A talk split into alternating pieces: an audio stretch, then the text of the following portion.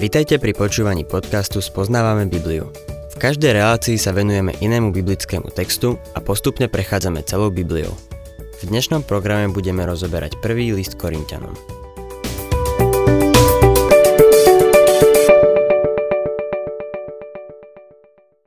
Milí poslucháči, z cirkvi v Korinte prichádzali Pavlovi apoštolovi znepokojujúce správy. Vytvorili sa v nej rôzne skupiny, z ktorých sa každá hlásila k inému vodcovi. Jedni sa hlásili k Pavlovi, zakladateľovi zboru, iní k ktorý sa potom o zbor staral a zase iní obdivovali Kéfasa, čiže Šimona Petra. Tento kult osobnosti viedol k roztržkám a sporom. V úvodných kapitolách prvého listu Korintianom Pavol ozrejmuje, že dôvod, prečo k tomuto došlo, je to, že Ježiš Kristus, ich pán, nie je v centre ich života a v centre ich zboru. V 5. kapitole otvára Pavol novú tému, ktorá predstavovala v korinskom zbore vážny problém. Čítajme prvý verš. Dokonca počuť, že je medzi vami smilstvo, a to také smilstvo, akého nie ani medzi pohanmi, totiž, že niekto obcuje s manželkou svojho otca. Pavol tu nehovorí o nejakých klebetách. Boli to overené fakty. Nebolo to len niečo, o čom sa šuškalo. Bolo to všeobecne známe. V cirkvi v Korinti sa vyskytovalo také smilstvo, aké pohania ani nespomínali. Išlo o nechutný príbeh muža, ktorý si vzal za ženu manželku svojho otca, svoju nevlastnú matku. Druhý verš. A vy sa ešte vystatujete, nie aby ste sa radšej rmútili a vylúčili spomedzi seba toho, kto sa takéhoto činu dopustil. Apoštol Pavol tu používa ostré slová. Jedná s veľmi závažným hriechom. Korinský zbor robil kompromisy so zlom. Treba si uvedomiť, že s takýmto ohavným hriechom sa musí jednať. V 18. kapitole Matúša pán Ježiš uviedol podrobné pokyny. Od 15. po 17. verš čítame. Keby sa prehrešil tvoj brat, choď za ním a napomeň ho medzi štyrmi očami. Ak ťa poslúchne, získal si svojho brata. Ak ťa neposlúchne, vezmi so sebou ešte jedného alebo dvoch, aby každý výrok bol založený na výpovedi dvoch alebo troch svetkov. Ak by ani ich neposlúchol, povedz to cirkvi. Ak by neposlúchol ani cirkev, nech ti je ako pohan, alebo mýtnik. V Korinte sa neriadili týmito pokynmi. Bol to prípad, kedy sa dopustili kompromisu so zlom. John Morley povedal, že kompromis je to najnemravnejšie slovo. Myslím si, že sa s tým dá súhlasiť. Zbor v Korinte sa kompromitoval, keď robil kompromisy so zlom. Je niekoľko vecí, na ktoré by som chcel v tejto súvislosti upozorniť. Bol to prípad, ku ktorému sa priznávali a nebolo potrebné ho dokazovať. Nešlo o klebety alebo nepodložené reči. Pavol by to nevytiahol, keby to boli len klebety. Takisto si všimnime, že to nebol prípad nejakého sporného hriechu. Bol to jasný hriech, ktorý aj okolitý svet považoval za hriech. Bol to incest. Toto je v protiklade k sporným činnostiam, ktoré by sa nemali vynášať na verejnosť a riešiť na pôde cirkvy. Mám na mysli veci, ktoré sa nespomínajú v Božom slove ako hriech a ktoré nesúvisia s nemravnosťou. S takými sa treba vysporiadať inak. Nemali by sa riešiť pred vedením cirkevného zboru. Naopak, tento prípad nemravnosti v Korinte bol porušením Božieho zákona. Preto sa mal riešiť cirkevnou kázňou. Neboli pochybnosti o tom, či išlo o hriech. Nebola to sporná záležitosť. Bol to taký hrozný hriech, akého sa nedopúšťali ani pohania vo svete. Rád by som povedal pár slov o súčasnej generácii. Žiť spolu mimo manželstva je v Božích očiach hriech. Nezáleží na tom, čo si o tom myslia ľudia a koľko ľudí tak žije. Božie slovo to nazýva hriechom a pozerať sa na to inak nie je možné. Pokiaľ ide o Božie slovo, Nepatrí to medzi sporné hriechy. V korinskom zbore nebolo potrebné preukázať, že ten človek žil v hriechu. Ich chybou bolo to, že to tolerovali. Ospravedlňovali ten hriech tým, že nič neurobili. Robili kompromis, čo je tá najhoršia vec, akú mohli spraviť. Môžete si to zapísať ako axiómu. Církev, ktorá žije v čistote, je mocná. Církev, ktorá žije v nečistote, je paralizovaná. Keď sa pozrieme na cirkevné zbory okolo nás, môžeme vidieť, či je to tak alebo nie. Čítajme ďalej v našom texte 3. až 5. verš. Ja sám, hoci telesne vzdialený, no duchom prítomný, už som akoby prítomný, rozhodol, že toho, čo to urobil, treba v mene nášho pána Ježiša, keď sa zídeme vy a môj duch, s mocou nášho pána Ježiša vydať satanovi na záhubu tela, aby bol duch v pánov deň zachránený. Pavol im hovorí, aby sa stretli a ak tento brat nezanechá svoj hriech, majú ho vydať satanovi. To sú silné slová. Myslí to vážne? Povedal to. Podľa všetkého to aj tak myslel. Toto je niečo, čo učí Biblia. V príbehu o Jóbovi vidíme, že ho Boh vydal satanovi. Satan prišiel k hospodinovi a stiažoval sa mu, že nedovolí, aby sa Jóba niekto dotkol. Bohu akoby povedal, hovoríš, aký je Job dobrý, no len mi dovol prísť k nemu a ukážem ti, či ti bude naozaj verný. Do očí ťa bude preklínať. A tak hospodin dovolil satanovi, aby Jóba skúšal. S tým, že mu nesmel siahnuť na život. Môžeme v tom vidieť veľké pozbudenie aj pre nás. Satan sa nemôže dotknúť Božieho dieťaťa, pokým mu to sám Boh nedovolí. A ak to Boh dovolí, je to z nejakého dôvodu. Pán Ježiš povedal Petrovi, že Satan si ho vyžiadal, aby ho preosial ako pšenicu. Pán Ježiš dovolil Satanovi, aby to Petrovi urobil. Peter bol vydaný Satanovi a v tú noc Peter zaprel svojho pána. To, čo spravil, bolo také zbabele ako zrada Judáša Iškariotského. Peter sa za to nenávidel, ale vďaka tomu spoznal, aký je slabý. Boh použil túto skúsenosť, aby z neho spravil človeka, ktorý bol ochotný sa postaviť a kázať na deň letníc. Ďalší príklad máme v Timotejovi v 1. kapitole v 18. až 20. verši, kde Pavol píše – Predkladám ti tento príkaz, syn môj Timotej, v súlade s predchádzajúcimi proroctvami o tebe, aby si pomocou nich bojoval dobrý boj, aby si mal vieru a dobré svedomie, ktoré niektorí zavrhli a tak stroskotali vo viere. Medzi nimi je Hymeneus a Alexander, ktorých som odovzdal satanovi, aby sa odnaučili rúhať. Títo dvaja boli vyznávajúci kresťania, ale rúhali sa. Pavol ich vydal satanovi. Uvedomujem si, že je nebezpečné vnášať do toho vlastné pocity a emócie. A je tu nebezpečenstvo istého fanatizmu, ku ktorému majú niektorí ľudia sklon. Lenže v našich dnešných zboroch máme istých ľudí, ktorí škodia evaníliu. Myslím si, že máme právo požiadať Boha, aby ich vydal do rúk satana a s nimi jednal, pretože inak škodia telu Kristovmu. Modlím sa za to, aby Boh vydal niektorých ľudí satanovi, aby ich poriadne preskúšal. Buď ich to navráti späť k Bohu, ak sú naozaj veriaci, alebo sa ukáže, že nikdy skutočne neverili.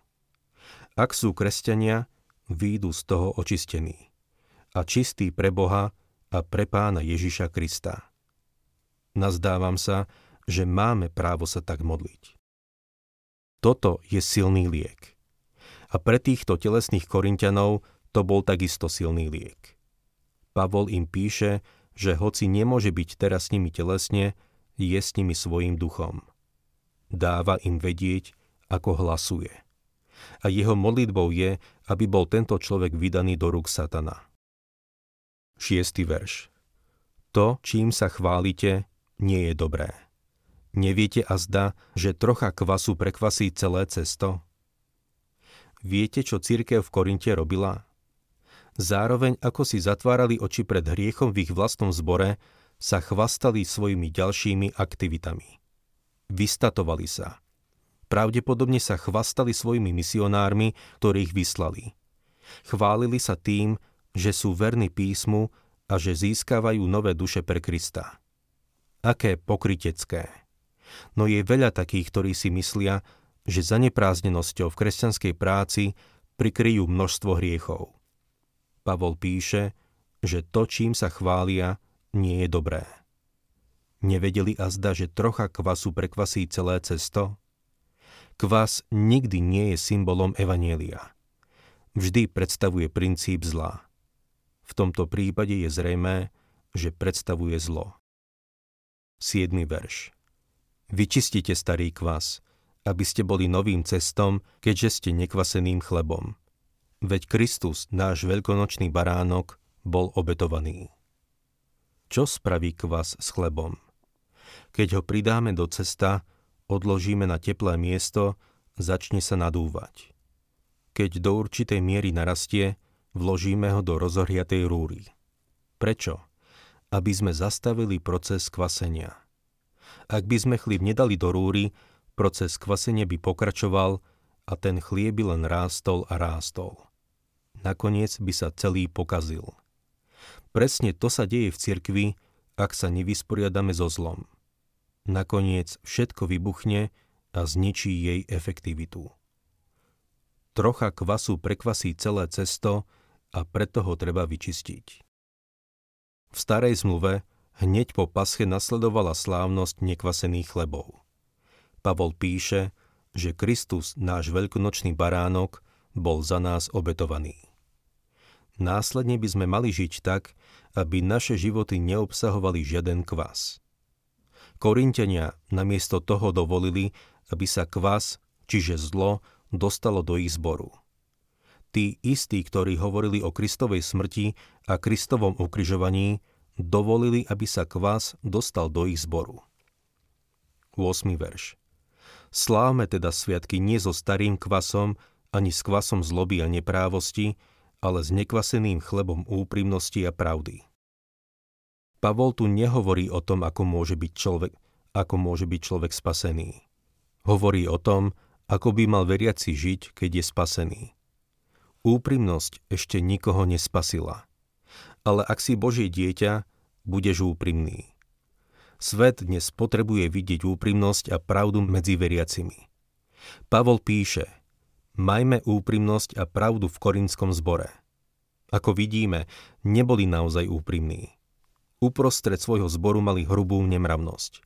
Mysleli si, že im to prejde a tvárili sa, že je všetko v poriadku predstierali, že hovoria pravdu a že žijú podľa pravdy, ale v skutočnosti to tak nebolo. 9. až 11. verš V liste som vám napísal, aby ste sa nestýkali so smilníkmi. Nie však vôbec so smilníkmi tohto sveta či s lakomcami, vydieračmi a modloslužobníkmi, veď to by ste museli odísť zo sveta. Ale teraz som vám napísal, aby ste sa nestýkali s takým, ktorý sa nazýva bratom, no pritom je smilník, lakomec, modloslužobník, rúhač, opilec alebo vydierač. S takým ani len nejedávajte. Pavol im už predtým písal a tieto hriechy odsúdil. Korint bolo mesto vydané nemravnosti. V Afroditinom chráme bolo tisíc kňažiek, ktoré neboli ničím iným ako prostitútkami. V mene náboženstva bolo celé mesto vydané nemravnosti. A tu teraz dovolili nemravnému človeku, aby prišiel do ich spoločenstva a jedol s nimi. Potľapkali ho po ramene a prijali ho ako svojho vlastného, pričom vedeli, že žije v hriechu. Církev v Korinte si namýšľala, že sa môže znížiť na úroveň tohto sveta. Môže sa dnes církev znížiť na úroveň nemravnosti tohto sveta bez toho, aby znášala dôsledky? Milý poslucháč, Církev dnes stratila svoju moc. Mám na mysli církev vo všeobecnosti. Vďaka Bohu za to, že je ešte stále zo pár církevných zborov, ktoré svietie ako maják. Zbory, ktoré stoja na Božom slove. No církev stratila svoju moc. Církev, ktorá žije v nečistote, je paralizovaná. Církev, ktorá žije v čistote, je mocná. To platí aj o každom jednotlivcovi. Pavol tu píše, že sa to nevzťahuje len na smilstvo. Aplikuje to aj na lakomstvo. Čo s človekom v zbore, ktorý je lakomý? Pavol spomína aj modloslužobníkov, tých, ktorí sa zahrávajú s inými náboženstvami. Božie slovo hovorí, že aj s malou infekciou v zbore sa treba vysporiadať, lebo inak pokazí a zničí celý zbor. Trocha kvasu prekvasí celé cesto. 12. a 13. verš Veď prečo by som mal súdiť tých, čo sú mimo nás? Nesúdite vary tých, čo sú vnútri? Tých však, čo sú mimo, bude súdiť Boh. Odstránte zlého spomedzi seba. Pavol hovorí, že nesúdi tých, čo sú mimo cirkvy. To nie je jeho starosť. Jeho úlohou je súdiť tých, ktorí sú vnútri v cirkvi. Tých, čo sú mimo, bude súdiť Boh. Cirkev je zodpovedná za to, aby odsúdila zlo, ktoré je v cirkvi. Možno vás zaujíma, ako sa to v Korinte vyvinulo. Odpoveď nájdeme v druhom liste Korintianom v 2. kapitole od 4. po 8. verš. Tam Pavol píše Písal som vám totiž v hlbokom súžení a úzkosti srdca i s mnohými slzami nie preto, aby ste boli zarmútení, ale aby ste spoznali nesmiernu lásku, ktorú k vám prechovávam. Ak teda niekto spôsobil zármutok, nezarmútil mňa, ale aspoň z časti, nechcem zveličovať, zarmútil aj vás všetkých. Takému stačí trest, ktorého sa mu dostalo od väčšiny. Preto mu radšej odpustite a potešte ho, aby ho nezachvátil priveľký zármutok. A preto vás prosím, aby ste mu preukázali lásku. Po tom, čo sa Pavol otvorene proti tomu postavil, prežil tento nemravný muž hlboké pokánie. Dnes potrebujeme v cirkvi veľa odvahy, nie kompromisu, aby sme poukázali na tieto veci a povedali, toto je hriech. Myslím si, že keď to urobíme, veriaci, ktorý žije v hriechu, to podobne ako tento muž v Korinte vyzná, bude sa kajať a zmení sa. Korinský zbor sa s tým vysporiadal veľmi pekne. Prečo? Lebo Pavol mal odvahu napísať takýto list – v druhom liste Korintianom vysvetľuje, prečo to urobil. Keď som vám teda aj napísal, nebolo to pre toho, čo sa dopustil krivdy, ani nie pre toho, čo bol ukrivdený, ale preto, aby sa u vás prejavil váš záujem o nás pred Bohom. Pavol hovorí, že im tak napísal pre dobro cirkvi pána Ježiša Krista. Dnes sme svedkami povrchného a pokryteckého postoja. Nechceme z toho robiť vedu. Nechceme robiť problémy. Zametieme to pod koberec. Milý poslucháč, Boh nemôže požehnať cirkev alebo jednotlivca, ktorý tak koná. Ak by to Boh požehnal, bol by klamár. Ale Boh nie je žiaden klamár. V takýchto prípadoch bude súdiť našu nečinnosť. Táto kapitola je skutočne veľmi praktická a poučná.